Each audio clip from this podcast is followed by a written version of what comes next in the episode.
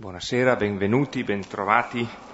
Riprendiamo allora, dopo la pausa della settimana scorsa, le, eh, le serate di riflessione sugli atti degli Apostoli e procederemo ininterrottamente fino al lunedì 17 eh, dicembre, e quindi vicini poi ormai entrati nella novena di Natale. Prima di ehm, introdurci, e lo faremo pregando insieme con le parole del Magnificat, quindi Luca al capitolo, il Vangelo di Luca al capitolo primo, ehm, volevo farvi semplicemente notare ehm, eh, un pieghevole, eh, ci sono molte iniziative perché come avete visto forse è uscito anche il numero di novembre-dicembre di San Fedele Incontri, ma tra le iniziative che sono ben documentate sul San Fedele Incontri ce n'è una che ha anche un rilievo su un pieghevole molto semplice che trovate eh, col titolo dei Due Re, programma Due Voci 2012-2013, ci lavorano la Fondazione San Fedele, alcuni amici della Fondazione Maimonide e altri amici della comunità valdese ehm, in particolare legata alla libreria claudiana, il centro culturale protestante. E, è un programma che comincia mercoledì, questo mercoledì 14 alle ore 18.30 nella sala Ricci, eh, che è la sala da cui eh, si accede dalla piazza San Fedele accanto alla chiesa, a destra guardando la facciata. Ehm, è un ciclo di lettura continua eh, del secondo libro di Samuele, l'anno scorso è stato fatto il primo libro di Samuele, quindi l'anno scorso soprattutto la figura di Saul e del giovane Davide che entra accanto a Saul questa, questa volta invece più la figura di Davide, trattata eh, in gran parte del secondo libro di Samuele.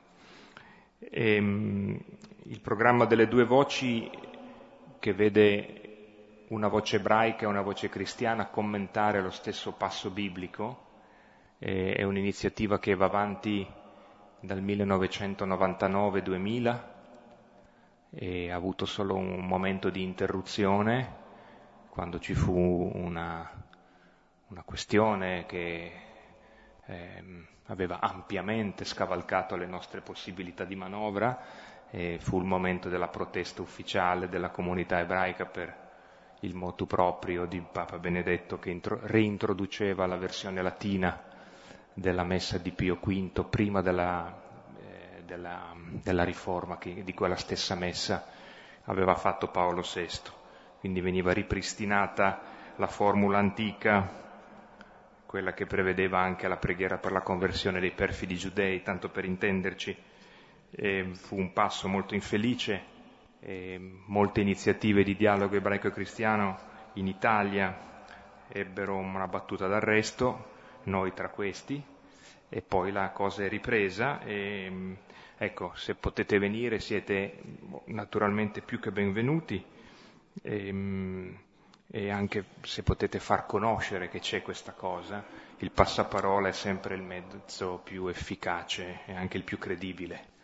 Quindi, ecco da mercoledì 14, gli incontri vanno avanti con una cadenza che non è regolarissima, in alcuni momenti è settimanale, in altri momenti salta poi qualche periodo, anche perché fa un po' di slalom tra le festività cristiane e quelle ebraiche. Dunque, eh,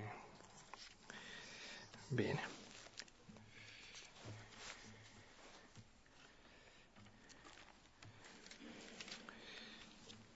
Abbiamo già pregato col Magnificat in questi incontri, non è la prima volta che lo facciamo, e ci sembrava bello riprenderlo, l'abbiamo fatto anche di recente, ma riprenderlo è importante, oltre che bello, perché ci fa capire come l'intuizione spirituale profonda che è messa in bocca a Maria nel Vangelo secondo Luca eh, viene poi tradotta a sua volta in pratica e nella vita concreta dalla comunità cristiana.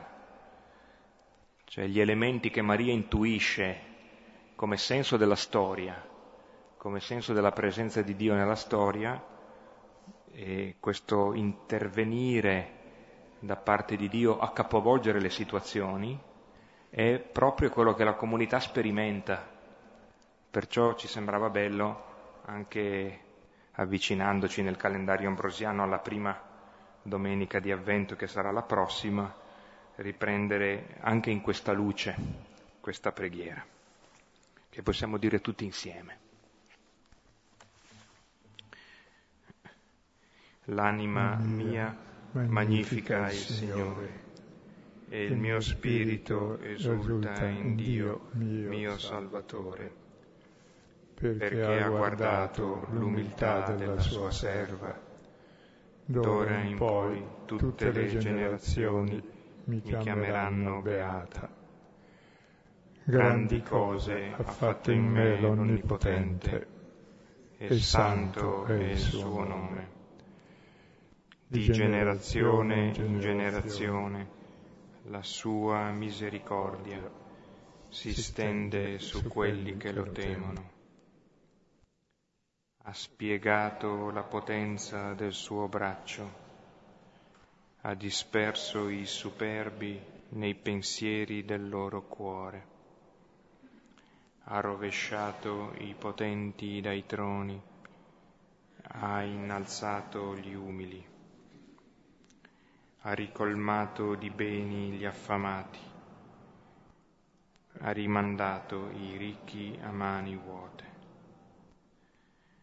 ha soccorso Israele suo servo, ricordandosi della sua misericordia, come aveva promesso ai nostri padri ad Abramo e alla sua discendenza per sempre. Gloria, Gloria al Padre, Padre al Figlio e allo Spirito Santo, come era nel principio, ora e sempre, nei secoli dei secoli. Amen.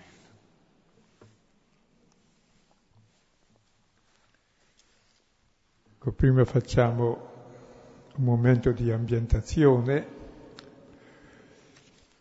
Abbiamo davanti un testo che è molto importante anche per la cronologia del Nuovo Testamento.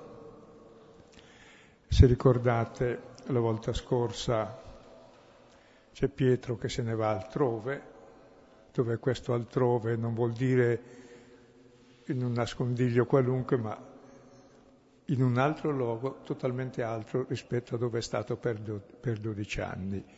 E abbiamo visto che la nascita di Pietro espulso da Gerusalemme. Ma prima di fare una breve considerazione su questo, lo ambientiamo bene. A Gerusalemme siamo nell'anno 41, quel racconto di Pietro, sotto Pasqua.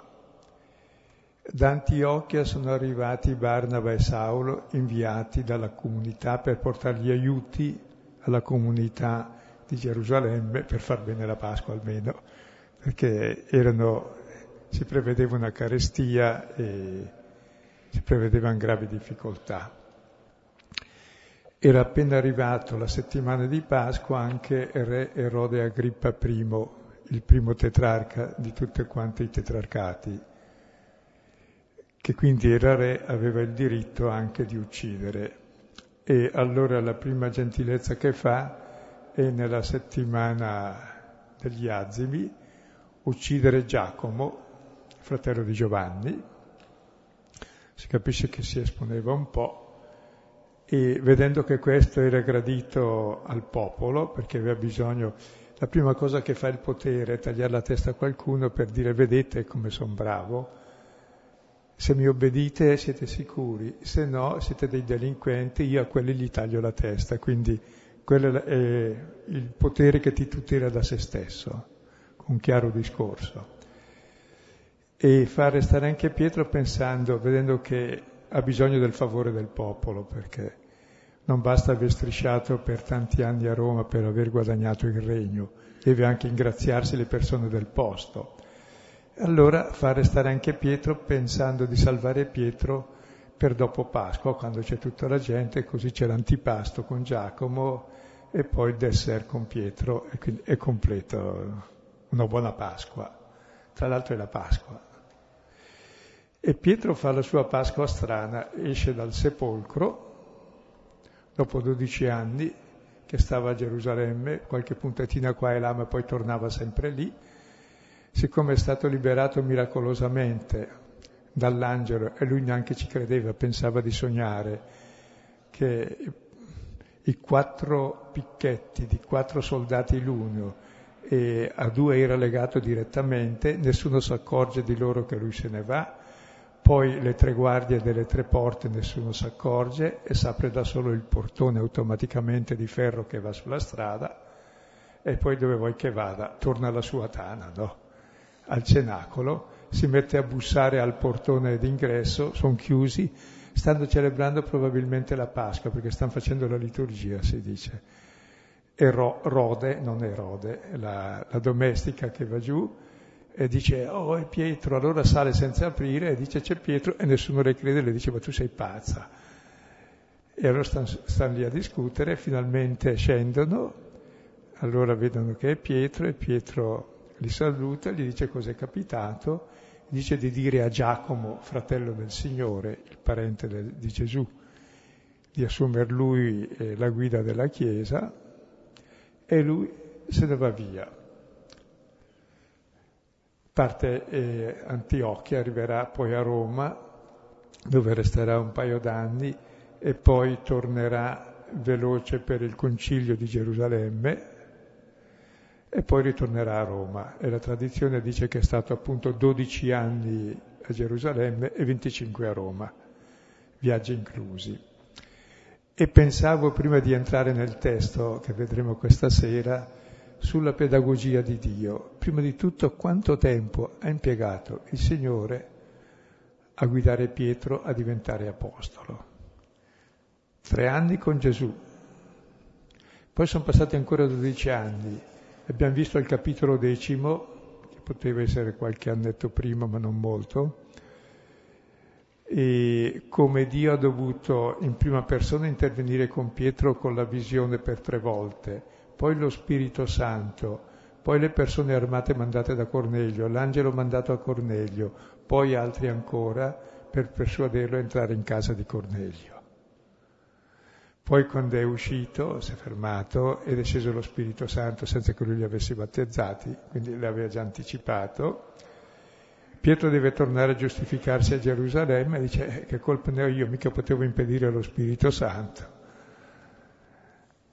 Quindi la prima decisione l'ha presa proprio a malincuore e con grossissime resistenze, è stata un'agonia per lui, abbiamo visto, però torna tranquillo a Gerusalemme tranquillizza gli altri perché contro lo Spirito Santo proprio direttamente non possiamo neanche noi, indirettamente sempre.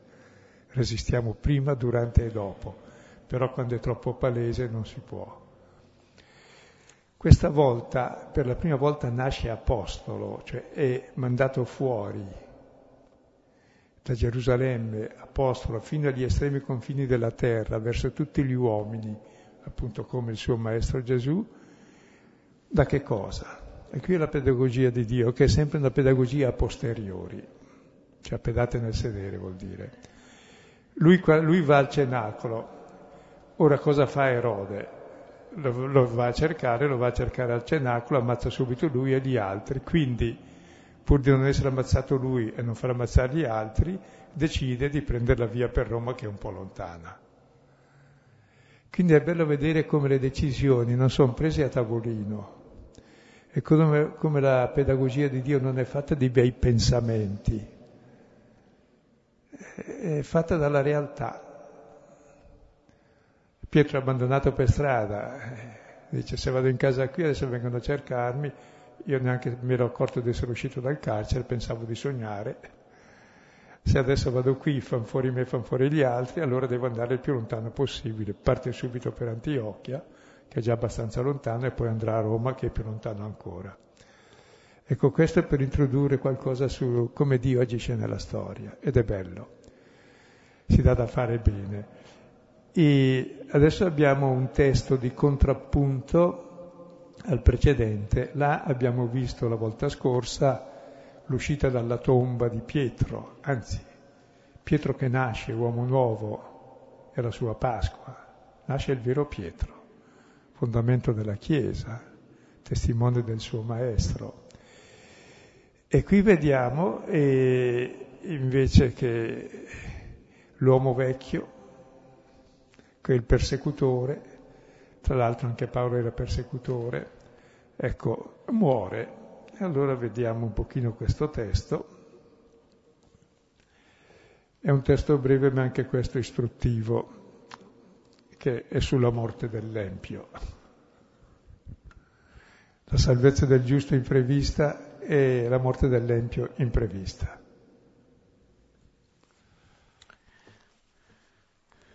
Ora, venuto giorno, c'era agitazione non poca tra i soldati. Cosa era successo con Pietro? Ora Erode, avendo fatto cercare e non avendo trovato, processate le guardie, comandò che fossero condotte via e sceso dalla Giudea soggiornò in Cesarea. Ora Erode era infuriato con i Tiri e i Sidoni. Ora essi unanimemente si presentarono a lui e persuaso Blasto, addetto alla Camera del Re, chiedevano pace, perché la loro regione riceveva viveri da quella del Re. Ora, al giorno stabilito, Erode, vestito di veste regale e seduto in tribunale, parlava pubblicamente con loro. Ora il popolo acclamava, voce di Dio e non di uomo. Ora all'improvviso lo colpì un angelo del Signore perché non aveva dato gloria a Dio e roso dai vermi si sfiatò. Il brano è breve, ma penso molto istruttivo,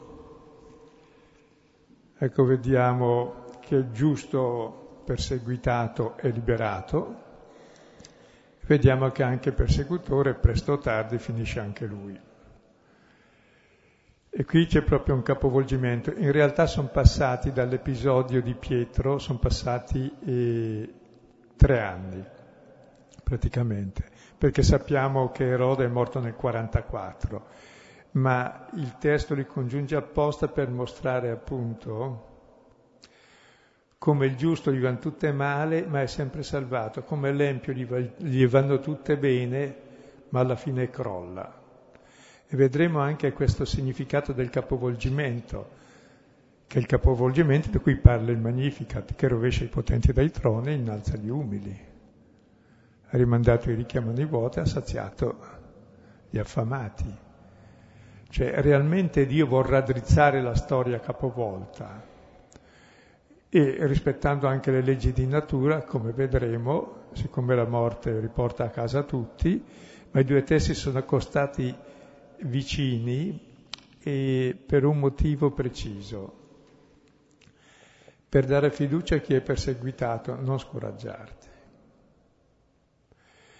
E poi, siccome Erode è re, e il re è la persona che tutti vorremmo essere, libero, sovrano, onnipotente, il Dio in terra. Ecco, e per questo esercita un grande fascino su tutti. Allora cerca di farlo vedere in contrapposizione a Pietro, che passa tutto indenne e neanche si accorge, questo qui che crede di essere un Dio, che ha strisciato come un verme tutta la vita per avere la tetrarchia. A Roma si è fatto buoni vari imperatori, poi qualcuno è caduto in disgrazia, poi si è fatto buono l'altro, cioè ha strisciato tutta la vita, ha fatto il verme, alla fine si vede la morte svela che è una vita da verme. Lui che crede di essere Dio. E l'altro che è un povero Cristo è la vita di uno che vince la morte. Cioè l'effetto di questo brano vorrebbe essere, ricordate, l'esecuzione del Battista eh, che è messa in differita da Marco e da Matteo, e quel banchetto così bello con tutte luci, colori, suoni, danze, bellezza, magnanimità, onore, addirittura promette metà del regno, dimmi ciò che vuoi te lo darò. Ecco, e tutto questo bel banchetto e questa bella danza termina come ultima portata eh, sul vassoio, sul piatto, la testa mozzata del Battista. Bel banchetto. L'ultima portata poi entusiasmante. Per dire che proprio e questo lo fa a malincuore, quello che il re in realtà è giocato è costretto a farlo e non vorrebbe. E per di più, eh, siccome è raccontato in differita, dice che lo fa, eh, lo fa Erode stesso il racconto dicendo ma no, io, questo è il Battista che io ho ucciso, che torna qui adesso di nuovo, per lui era un incubo. E allora si narra appunto la storia della sua uccisione. Perché questa cosa? Perché il male sembra sempre bello, buono e desiderabile, se no chi lo farebbe? E questi racconti hanno il potere di renderlo brutto, osceno e non desiderabile come in realtà è. E lo si capisce nella morte che il male è male.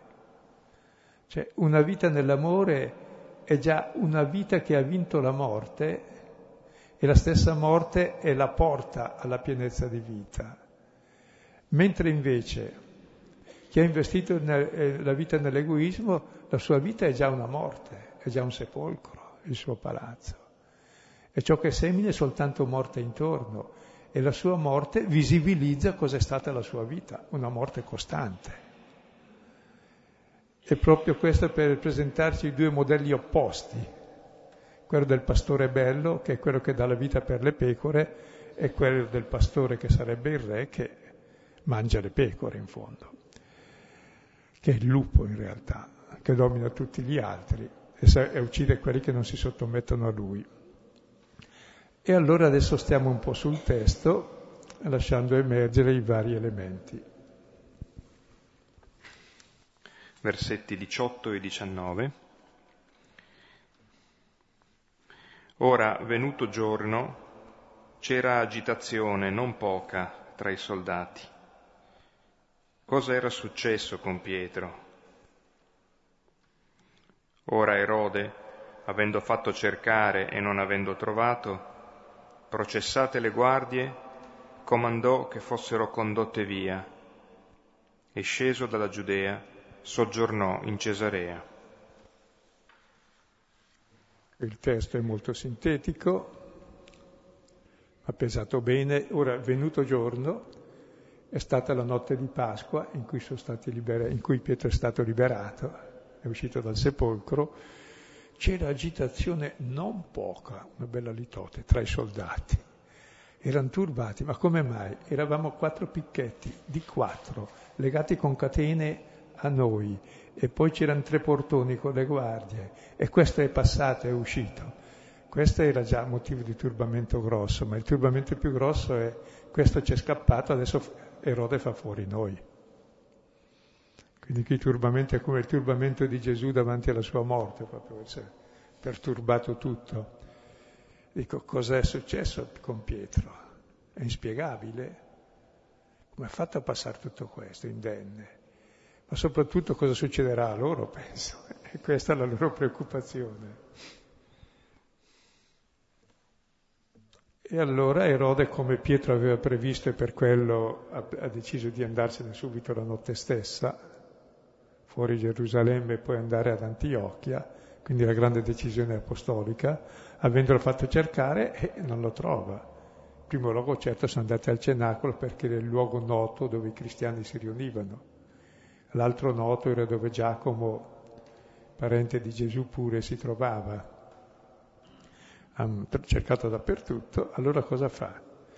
Siccome non deve mancare lo spettacolo per Pasqua, allora invece di uno, bene, ne ha 16 più 3. Quindi eh, le processa vuol dire le condanna senza processo, è un modo di dire il processo. È la stessa parola per ordinare condannare lì. Perché fossero condotte via, è un eufemismo per dire per ucciderle. Quindi così c'è lo spettacolo pasquale, che visibilizza la morte di chi dà la morte, ma che è il trionfo per sé della vita.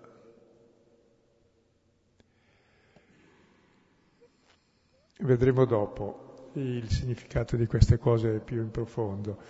E dopo quelle cose, allora Erode scende dalla Giudea, sta più in alto la Giudea, e va a Cesarea che è sul mare, è la capitale praticamente Cesarea Marittima, una città costruita dal nonno Erode il Grande in onore di Cesare Augusto e ogni cinque anni si facevano i giochi olimpici locali, ma credo anche abbastanza noti nel dintorno. E allora era sceso per quello ed era probabilmente nella settimana di Pasqua ancora.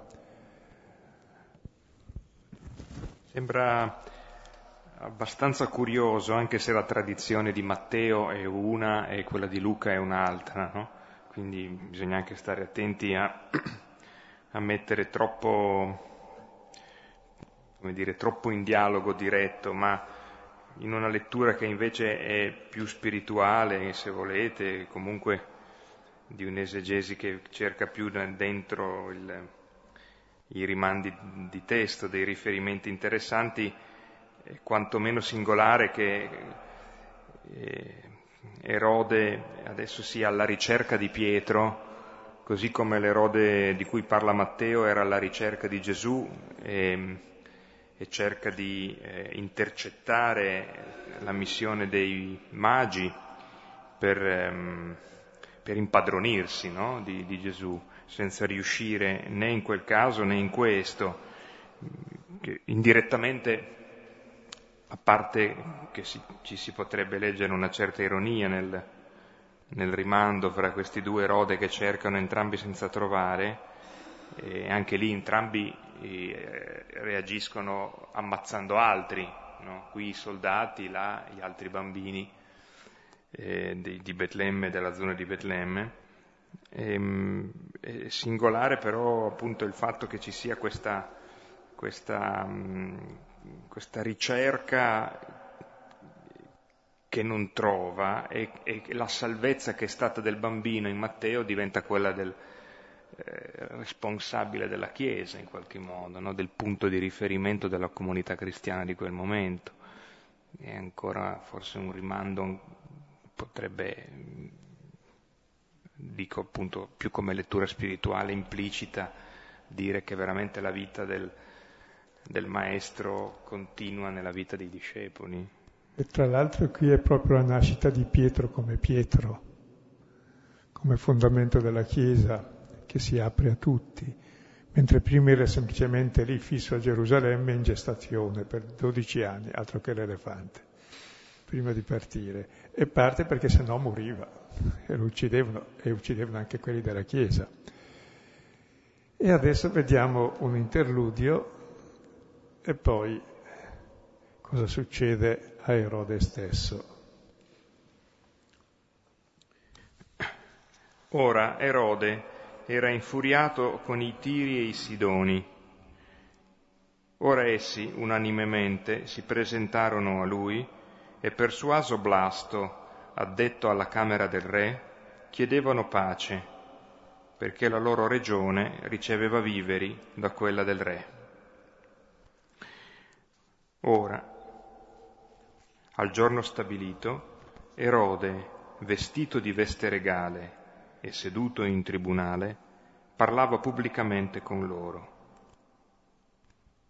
Ora il popolo acclamava voce di Dio e non di uomo. Ecco, ci fermiamo adesso sulla figura di Erode. Era infuriato in greco dice che era in lotta con loro come, come, in guerra, ma in realtà non era una battaglia, era semplicemente che quelli di Tiro e Sidone prendevano granaglie dalla Palestina, si capisce che avevano una sovrapproduzione migliore della loro se non altro. E lui era in lotta perché non pagavano i diritti del re. Quindi aveva tagliato i viveri, aveva imbarco, basta non si dà più niente a loro e crepino di fame. Tra l'altro ci doveva essere la carestia già un po' anche, come avevamo quella detto, annunciata. Sì, quella annunciata. Allora gli mandano, si presentano a lui unanimemente, tutti d'accordo, e hanno persuaso Blasto, che era il camerlengo del re. Eh, questa parola eh, persuaso ha una, un vasto valore semantico che dura ancora. Come si fa a creare persuasione a uno per farti un favore da un politico, da un re? E vuol dire insomma l'ha corrotto con doni, l'ha subornato, in modo che persuadesse il re di far la pace. E l'arte antica è sempre efficace, speriamo che smetta. E chiedevano pace perché la loro regione riceveva viveri da quel re e se non ricevono i viveri si crepa. Quindi... C'è questo unanimemente, no? Che è interessante, cioè, eh, si, si, uniscono eh, per andare tutti a chiedere, è, è, un, dire, è un anticipo di quello che poi eh, viene rafforzato dopo nel dire che il popolo acclamava, cioè c'è veramente una, una fatta con i mezzi che sono più propri a un certo tipo di politica, non solo antica, ehm, c'è un cercare, un trovare unanimità, almeno mettendosi d'accordo su, su quelli che sono i vantaggi, no? o quello che può essere il nemico comune. mi sembra così, che questo unanimemente prepara poi il grande consenso che culmina con la gloria di Erode e che allo stesso tempo viene vista subito poi da un'altra angolatura dalla scrittura.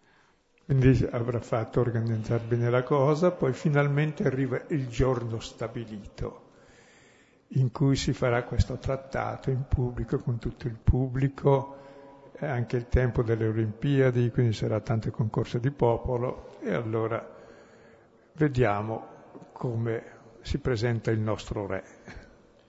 Ecco, c'è una bella testimonianza di Giuseppe Flavio che nelle sue Antiquitates ci, ci dice che eh, più o meno in questo modo, eh, nel secondo giorno dello spettacolo Erode, rivestito di paramenti mirabilmente intessuti d'argento, entrò nel teatro all'alba e i suoi abiti erano così raggianti alla prima luce del sole che incutevano timore e tremore in tutti coloro che lo guardavano. È l'apparizione di Dio proprio, no? E poi si siede in tribunale sullo scranno, sul trono, dove si dirimono le questioni, è lui il padrone, e poi fa um, il discorso al popolo, la parola parlare pubblicamente in greco è una parola proprio che eh, al, popolo convenuto e parlava davanti a loro, non con loro, cioè fa il bel discorso. Eh, perché è importante fare dei bei discorsi, vero? Lo so io.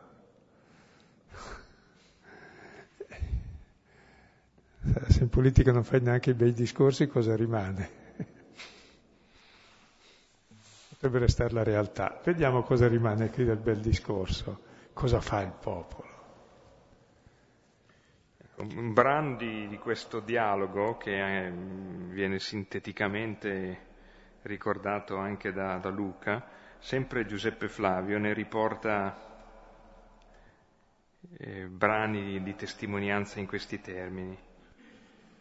Subito gli adulatori alzarono la voce da diverse direzioni, rivolgendosi a lui come a un Dio, sii benevolo verso di noi, e aggiungendo, se fino ad ora ti abbiamo temuto come un essere umano, d'ora innanzi riconosciamo che tu sei più di un essere umano. Vedete che bello, l'acclamazione era, era, già concordata, no? sono sui vari angoli, quindi il, il mondo non è mai un, nulla di nuovo, vero? E c'è un'unanimità che è preparata, eh, sì. o che prepara. Anche quel vestito che non era mica come quelle televisioni che sono dei lustrini, era vero, mirabile, tessuto così, solo d'argento però, ma d'argento era pregiato. Ecco, e tutti acclamano voce di Dio, non di uomo. Questo sì, è l'uomo di Dio, anzi è Dio, non è un semplice mortale. E siamo verso dal 5 al 10 marzo, non si sa bene il giorno, ma si sa esattamente perché deve essere il secondo giorno dei, dei giochi del 44, dopo Pasqua. Ecco, qui quindi è all'apice del suo fulgore. Anche i nemici con i quali combatteva, che sono fuori dalla Palestina, ormai sono suoi sudditi, vanno lì ad acclamarlo, gli pagano il tributo, fa lauti commerci con loro, acclamato da tutti, insomma, cosa vuoi di più? E poi continueranno i giochi ai quali però c'è anche un intruso subito dopo. ecco, colpo proibito. Versetto 23. Sì. Ora all'improvviso lo colpì un angelo del Signore perché non aveva dato gloria a Dio. Eroso dai vermi, si sfiatò ci fermiamo su questo finale, molto simpatico, in contrappunto al precedente. Ecco, all'improvviso un angelo del Signore lo colpì. E lo stesso anche con Pietro, un angelo del Signore lo colpì proprio, gli diede una pedata per svegliarlo, perché dormiva Pietro. Eh, dovevano ammazzarlo, tanto vale dormire almeno l'ultima notte. E lì è svegliato e anche questo riceve così un colpo, è la stessa parola in greco, ed è sempre l'angelo del Signore, perché per sé sia il nascere sia il morire è un colpo dell'angelo del Signore. E anche ciò che c'è in mezzo tra il vivere e il morire, che c'è la vita. È tutto un tocco di Dio, con la differenza che l'ultimo tocco il primo tocco ci fa nascere tutti uguali, gli altri tocchi sono nel cuore e dipende da che voce segui, di quale angelo. E il tocco finale è uguale per tutti, visibilizza quel che sei. Se sei uno che ha vissuto una vita nell'amore, sei già passato dalla morte alla vita. Quindi sei già risorto come Pietro che passa incolume e quando morirà sarà il martirio, la testimonianza come il suo Signore, ma non sarà la morte. Sarà il suo essere veramente re, aver realizzato l'immagine di Dio che sa dar la vita per i fratelli. E questo qui, eh, il tocco dell'angelo, visibilizza cos'è. È stato un verme, ha strisciato tutta la vita, eh, va bene. La morte visibilizza quello che è un verme che ha strisciato tutta la vita, sarà roso dai vermi. E la scena è voluta con grande sapienza per mostrare che quelli che consideriamo i modelli pubblici, le persone sì che tutti vorremmo essere, sono proprio cose immonde, che finiscono tutte tragicamente male, cioè, tra l'altro ne ha ammazzati tanti anche dei suoi parenti, poi finisce anche lui. Non è che sia morto subito, però eh, lo fa morire, ah no, è morto proprio in quell'occasione, sì. Sono già passati due anni da quando è andato via Pietro, due anni e mezzo. Qui. E però qui proprio in quell'occasione probabilmente deve essere stato, si può fare anche la diagnosi, un'occlusione intestinale, una peritonite. Fatto sta che è crepato rosa dai vermi. Ora poi qui si danno Ecco, prima che procedi nella, nel dare il senso più profondo che, che, Luca ci dà, vale la pena ancora, eh, già che c'è la testimonianza, di, di, dare ancora la voce a Flavio Giuseppe, il quale arricchisce di dettagli quello che invece negli atti è molto essenziale. No? Allora qui eh, appare un gufo, eh, ascoltate, è interessante. E, siamo al momento in cui eh, c'è questa voce unanime con questo effetto stereo dai vari momenti davanti alla, alla distesa di, di gente ecco, che sta davanti al re, che che gli dicono appunto tu eh, sei, eh, parli e sei come un Dio e non come un uomo. Eh, dice testualmente Giuseppe Flavio, il re non li rimproverò, né respinse le loro empie adulazioni. Poco più tardi guardò in alto e vide un gufo posarsi su una fune al di sopra della sua testa. Immediatamente lo riconobbe come nunzio di tristi presagi, proprio come un'altra volta lo era stato di liete notizie. Egli allora sentì una fitta al cuore e fu colpito da un dolore allo stomaco che fu acutissimo in lui fin dall'inizio e subito si diffuse dappertutto. E poi appunto racconta ancora Flavio Giuseppe che eh, ebbe cinque giorni di dolori eh, che lo portarono alla morte. Quindi c'è questo elemento un po' più pittoresco della, del, del gufo che annuncia. E qui si dice allora il perché di questa morte, morte così ce n'è tanti, ma il perché la si racconta perché questa morte è il frutto della sua vita, non ha dato gloria a Dio. Cioè, dar gloria a Dio vuol dire riconoscere che Dio è Dio e noi siamo chiamati a essere come Lui e Dio com'è. È il Signore dell'amore, della vita, del dono, del perdono, della misericordia. Non è il Dio della morte, dell'egoismo, del potere, del dominio, che striscia e fa strisciare, taglia le teste. L'errore non è voler essere come Dio, ma voler essere come quel Dio che immaginiamo noi. E allora la nostra morte è la morte esattamente di quel Dio.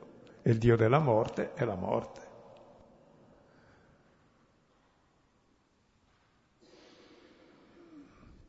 Per cui la visibilizzazione della sua vita, questo.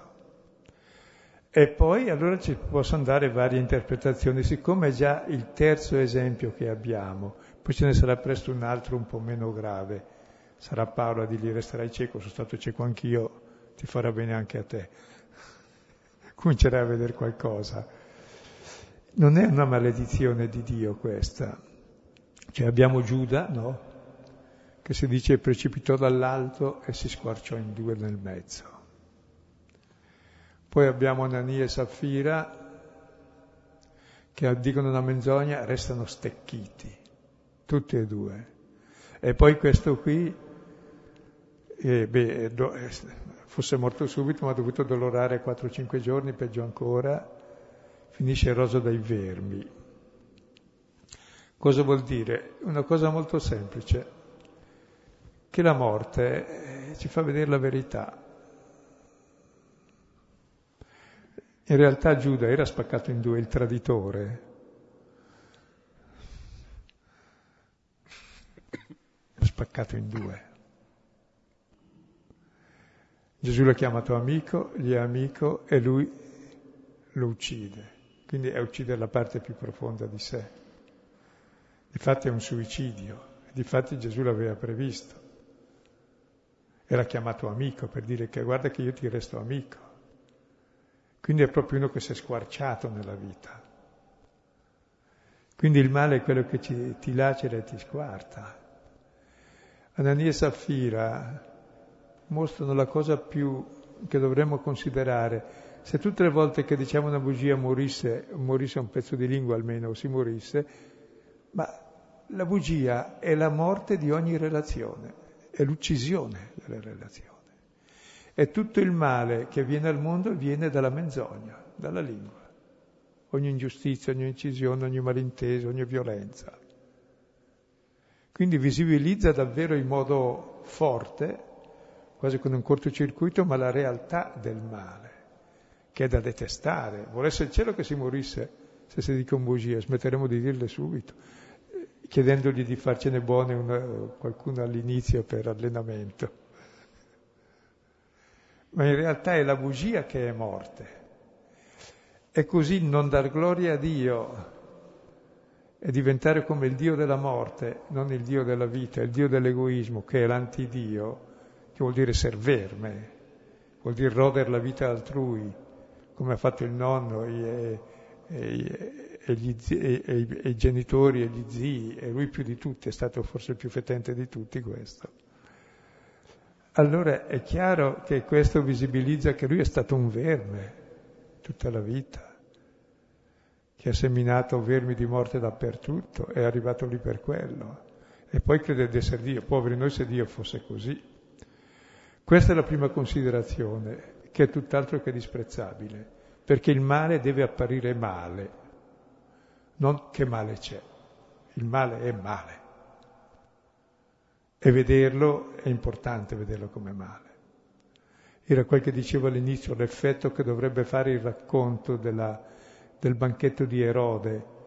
Subito dopo c'è il banchetto di Gesù nel deserto, c'è il dono del pane, capire la differenza tra i due banchetti, i due stili di vita.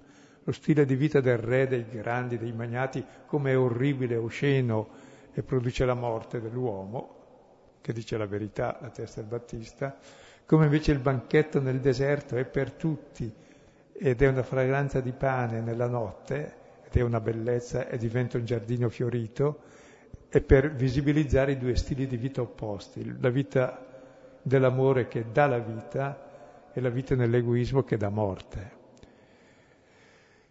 E poi noi ci interroghiamo, ma Dio è mica un po' violento e vendicativo? Non è detto per caso Gesù, proprio in Luca, amate i vostri nemici, no? Fate del bene a chi vi fa del male, pregate per chi vi maledice. È vero. Perché? Se volete diventare figli del Padre vostro, essere ciò che siete, dovete amare i nemici perché Dio non ha nemici, ha solo figli e ama tutti. Perché? Perché Dio è misericordioso, diventate come quel Dio che è misericordia. Erode è voluto diventare come quel Dio che è miseria, uccisione e morte, e lo è diventato. Ma il nostro Dio è misericordia. Allora cosa capiterà? A queste persone noi ce lo mandiamo, perché più o meno ci identifichiamo, perché un pochino Erode, un pochino Anania Zaffira, e un pochino anche Giuda ci siamo dentro tutti un po'. Un po' tradiamo, un po' rinneghiamo, un po' mentiamo, un po' siamo strafottenti quando possiamo, poi ci pentiamo quando roba sana cresta, quando ci va male. Allora, cosa vuol dire questo?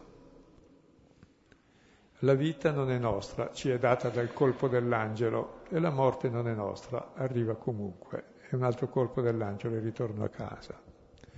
In mezzo c'è la vita che è alla nostra, riservata alla nostra responsabilità. Che stile di vita scegliamo? Quello di Pietro, di Gesù, o quello di Erode, di Anania, Saffira, di Giuda?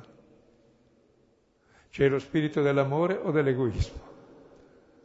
Del potere del dominio o del servizio. Quindi ti pone davanti a questa scelta e questi siamo responsabili noi, non Dio, di ciò che costruiamo. Poi l'ultimo colpo dell'angelo renderà visibile quel che abbiamo fatto. E non è che Dio se la prende se noi vogliamo diventare come Lui, Dio vuole che diventiamo come Lui, come Lui che è misericordioso, che non giudica, non condanna, perdona e dà tutto fino a dar se stesso anche per chi lo uccide. Come ha fatto Gesù, come ha fatto anche Stefano. E allora cosa capiterà di queste tre, per, tre categorie di persone, che poi siamo dentro tutti? Capiterà quel che dice Paolo, e, beh, e prima teniamo presente una cosa, no? Quando stanno portando Gesù al Calvario ci sono le donne che piangono e Gesù cosa risponde? Figlie di Gerusalemme, non piangete su di me, ma piangete su di voi e sui vostri figli. Perché se questo accade nel legno verde, che è lui, il legno verde è quello che fa frutti di giustizia, cosa accadrà nel legno secco, che è quello che non produce frutti se non di ingiustizia? Bene, accade che Gesù è il legno verde, cioè colui che ama, che porta frutti e finirà in croce portando su di sé il male del mondo. E il legno secco siamo noi, siamo salvati dalla sua morte.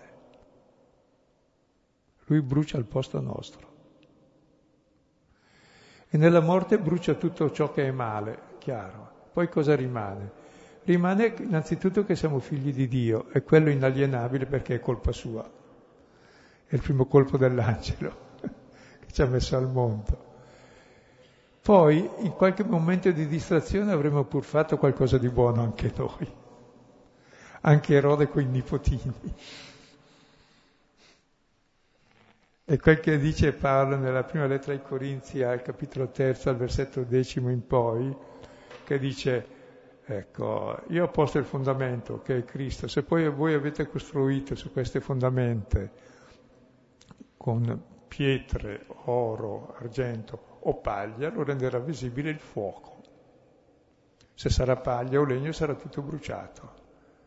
Però, dice, la persona sarà salvata come attraverso il fuoco cioè brucia tutto ciò le cose in cui avevi investito la tua vita che sono le stupidità che hai commesso.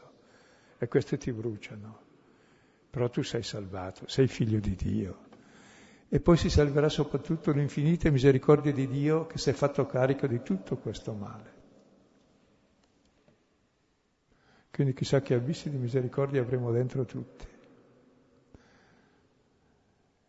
Perché è chiaro una cosa, Romani 5, 6, 11, dice che c'è qualcuno che è disposto a morire per un uomo da bene, no? Per un amico. Ma Dio ha mostrato quanto ci ha amato perché ha dato la vita per noi quando ancora eravamo suoi nemici. Anzi, l'ha data per chi lo uccideva. Ed è per questo che dice eh, prima Timoteo 1,15, dice... Eh, Cristo è morto per il Signore è morto per i peccatori, ha dato la vita per i peccatori, dei quali io sono il primo, dice Paolo. Perché? Perché Dio vuole che tutti gli uomini siano salvati e giungano alla conoscenza della verità. Ancora 1 Timoteo 2, 4. Quindi veramente Dio vuole salvare tutti, ma sta a noi fare una vita salvata, una vita umana, e mettere insieme le due scene di Pietro che sembrava ormai finito con questi quattro picchetti, già deciso, e, e neanche lui ci crede perché pensa di sognare fino a quando arriva lì alla casa e bussa. Ecco questa scena così bella di uno che nasce la notte di Pasqua e che doveva invece essere ucciso, e questo che invece nel momento della sua apoteosi proprio, l'apoteosi si chiama, che innalzato a livello di Dio, finisce eroso dai vermi e che ci vuol far vedere dove si gioca la nostra vita tra le due scelte, ma costantemente, non solo una volta per tutte. Qual è il nostro modello di re? È l'agnello di Dio che porta su di sé il male del mondo e lo vince, o è quello che fa il male del mondo e lo moltiplica all'infinito? Per cui mi sembra un brano molto efficace che ci richiama alla bellezza di una vita bella e alla bruttezza di una vita che ammiriamo, ma è proprio è famigerata, è vergognosa, bisognerebbe vergognarsi e pentirsi solo a vederla in giro.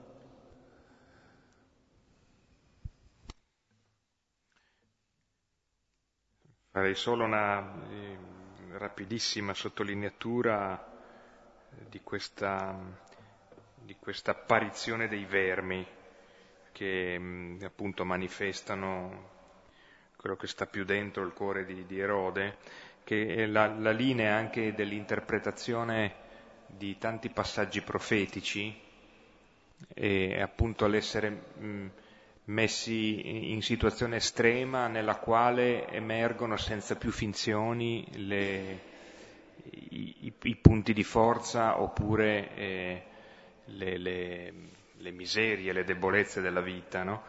Così come anche nella prospettiva della, della profezia ultima, cioè della, dell'Apocalisse, eh, quando cade Babilonia, quando è, è distrutta la, la, la, città del peccato, e c'è questo canto, eh, questo lamento sulla, sulla distruzione della città di Babilonia, che poi viene sostituita dalla Gerusalemme, che finalmente è la città dove si può vivere, no? È la città che scende dal cielo, che è dono di Dio.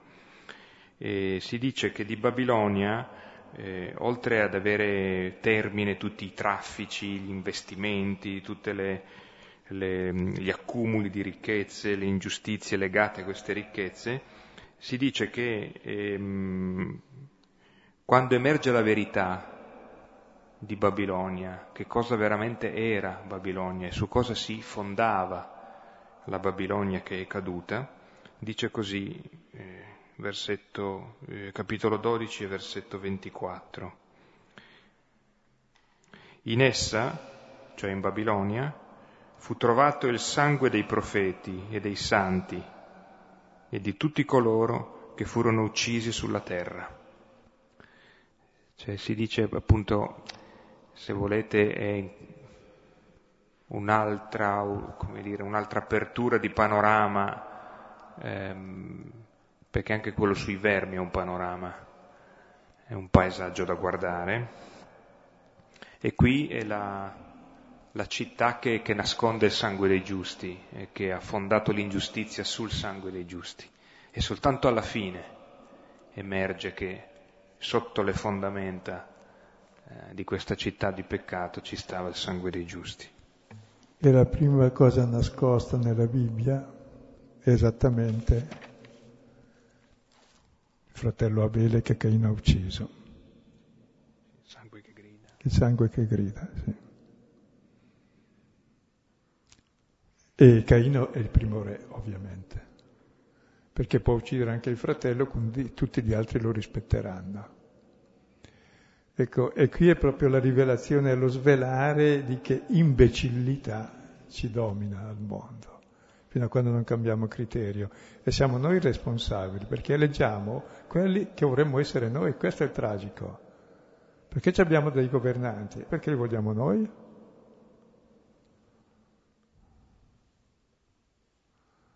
Ci va bene che ci siano governanti che strafottenti, che ci fanno fessi, che ci dissanguano, che ci sfruttano. Ci va bene? Va bene? Tene... È, quel che diceva, che diceva Dio a, a, Samuele quando Israele voleva un re. Beh, tenetevelo adesso. E per dire per favore apriamo gli occhi. C'è un altro stile di vita umano, siamo chiamati a questo, a una vita fraterna, a una vita da uomini vivi, non da uomini morti che hanno bisogno di imbalsamarsi già da vivi e di campare sul sangue degli altri.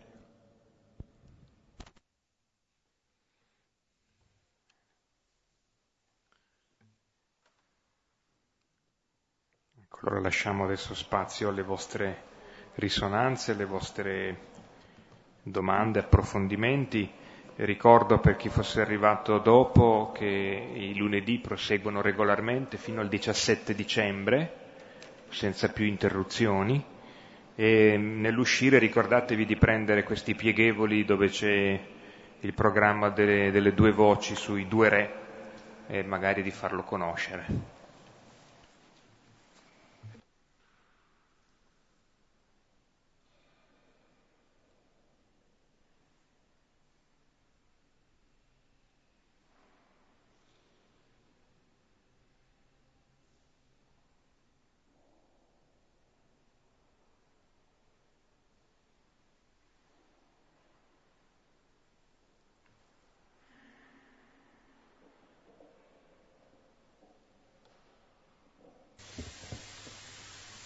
Quando il popolo acclama Erode, voce di Dio e non di uomo, mi è venuto in mente le parole del sommo sacerdote quando dice non abbiamo altro re all'infuori di Cesare, nel senso che noi tendiamo sempre a preferire il Cesare di turno a, all'immagine reale, vera di Dio.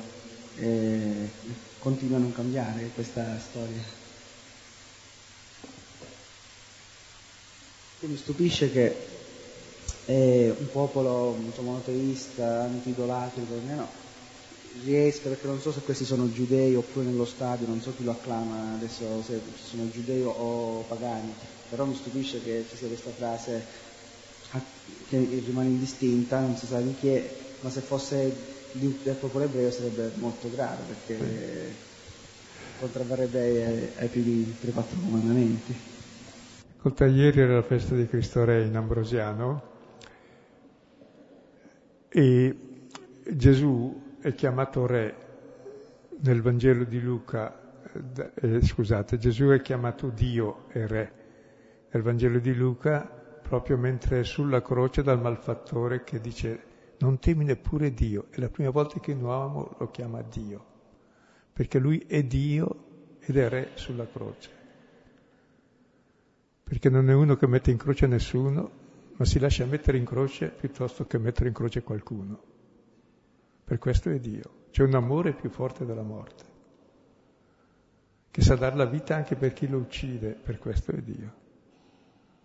E difatti Gesù fu ucciso perché si proclamava Dio e si è proclamato Dio mentre decidevano di ucciderlo. Nel Sinedrio, sei tu il figlio di Dio? Io sono. Avete udito la bestemmia? Fu ucciso per bestemmia perché lui è veramente Dio lì.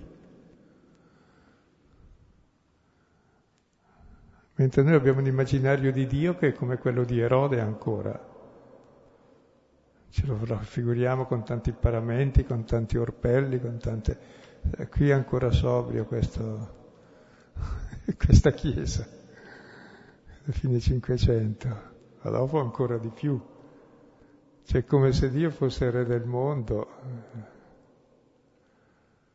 Sì, è il re del mondo, ma da Dio, cioè servo e ultimo di tutti.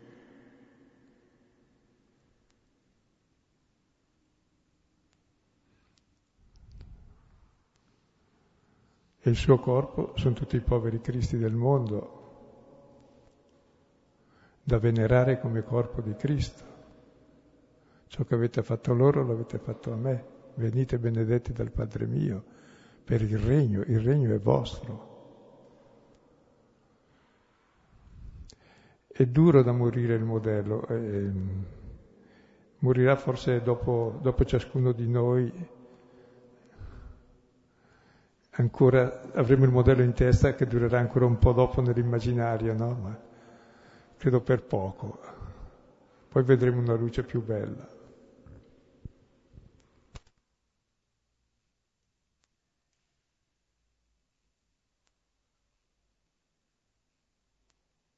Facevo notare prima a Padre Guido no, come è stato astutissimo Luca ad accostare i due testi quello di Pietro liberato la notte di Pasqua e quello ancora in periodo di Pasqua ai giochi a Cesarea di Filippo, due anni dopo non importa, che ha acclamato Dio e diventa un verme, in modo da far vedere proprio le due persone opposte, dice scegli, vuoi essere discepolo di Gesù, gli possono andare anche male, ma guarda che, guarda che Dio davvero ti protegge e tu diventi uomo nuovo, che sa vivere e dar la vita.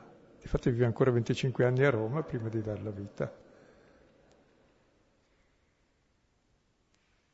E accosta questa scena truculenta di fianco per dire, guarda, eh, o l'uno o l'altro.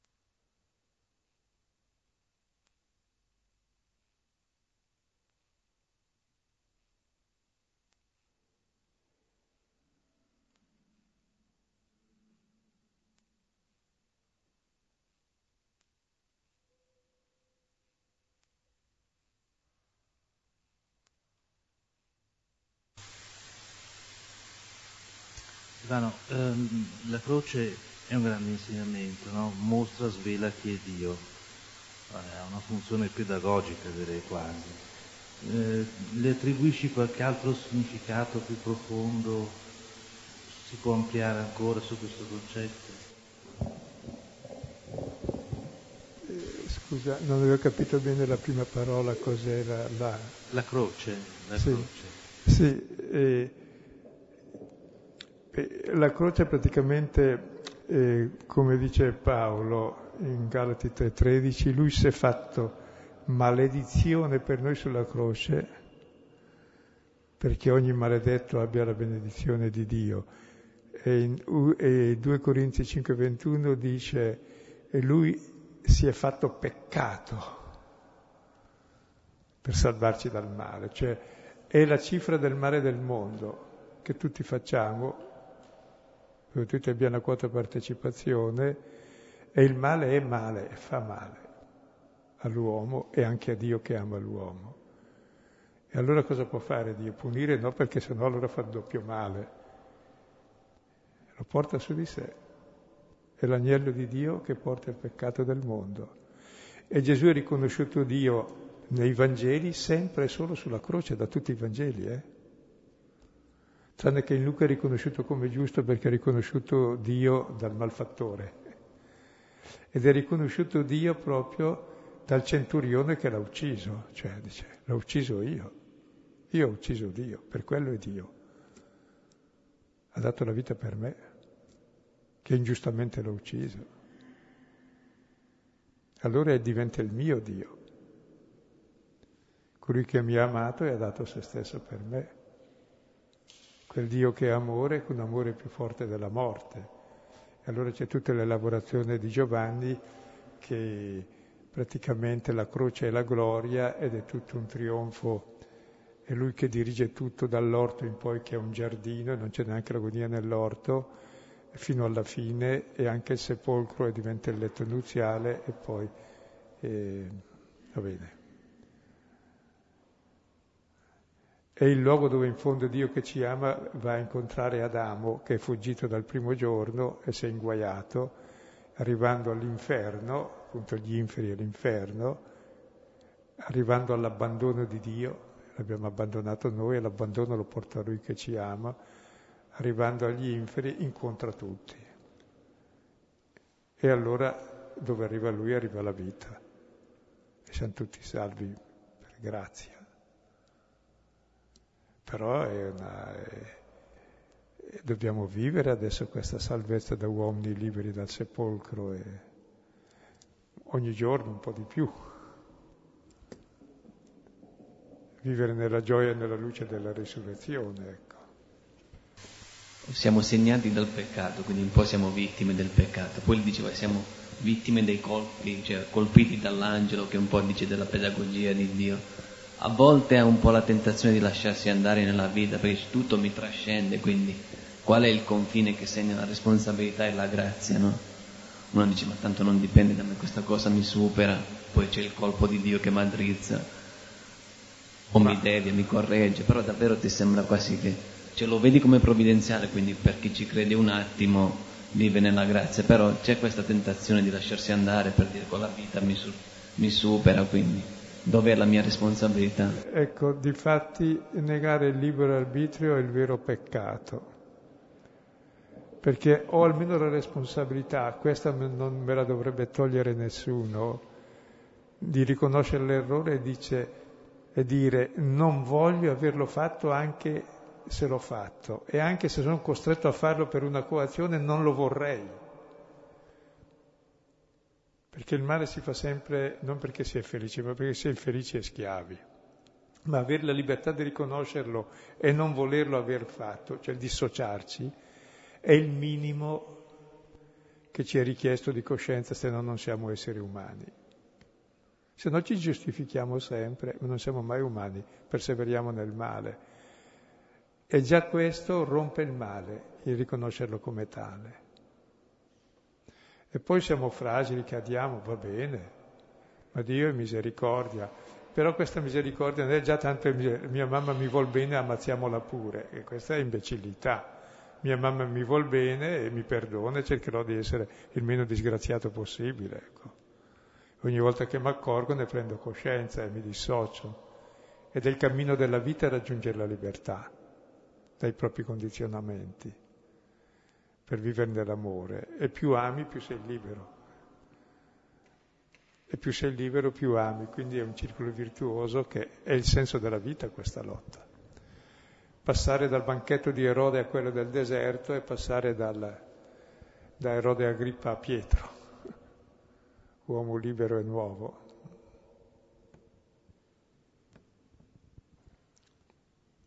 Cioè la lotta interiore che ciascuno di noi deve condurre, ecco, ma non contro gli altri.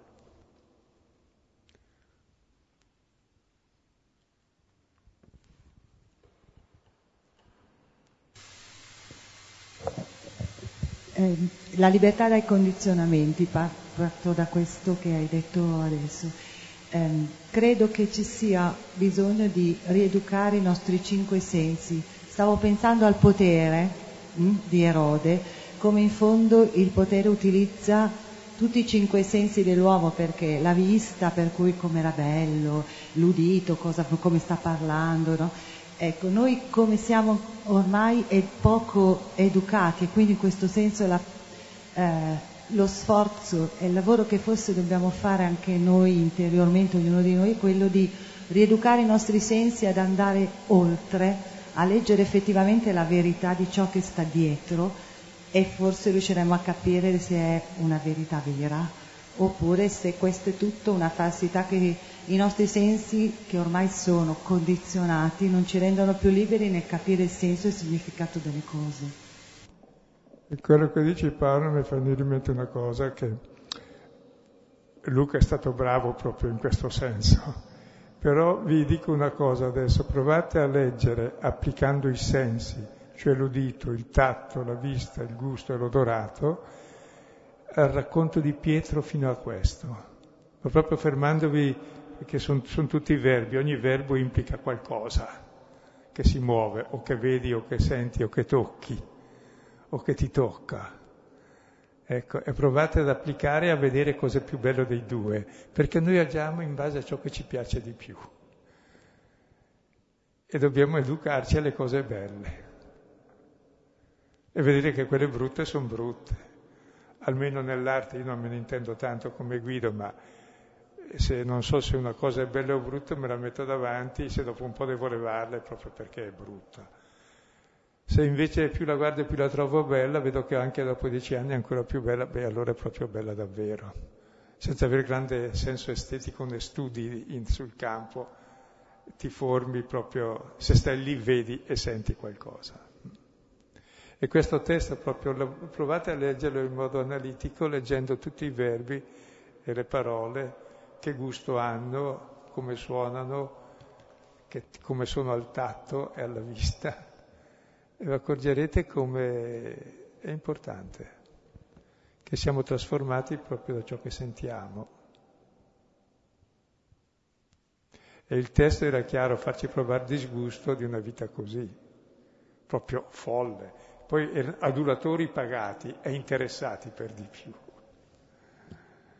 perché gli interessava i viveri, no? E per far calare il prezzo magari delle tasse.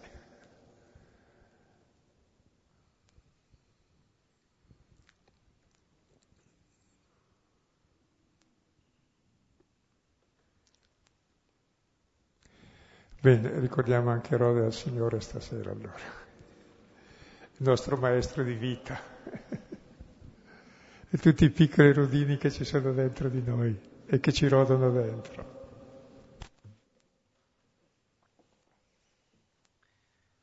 Padre nostro, che sei nei cieli, sia santificato il tuo nome, venga il tuo regno, sia fatta la tua volontà, come in cielo così in terra.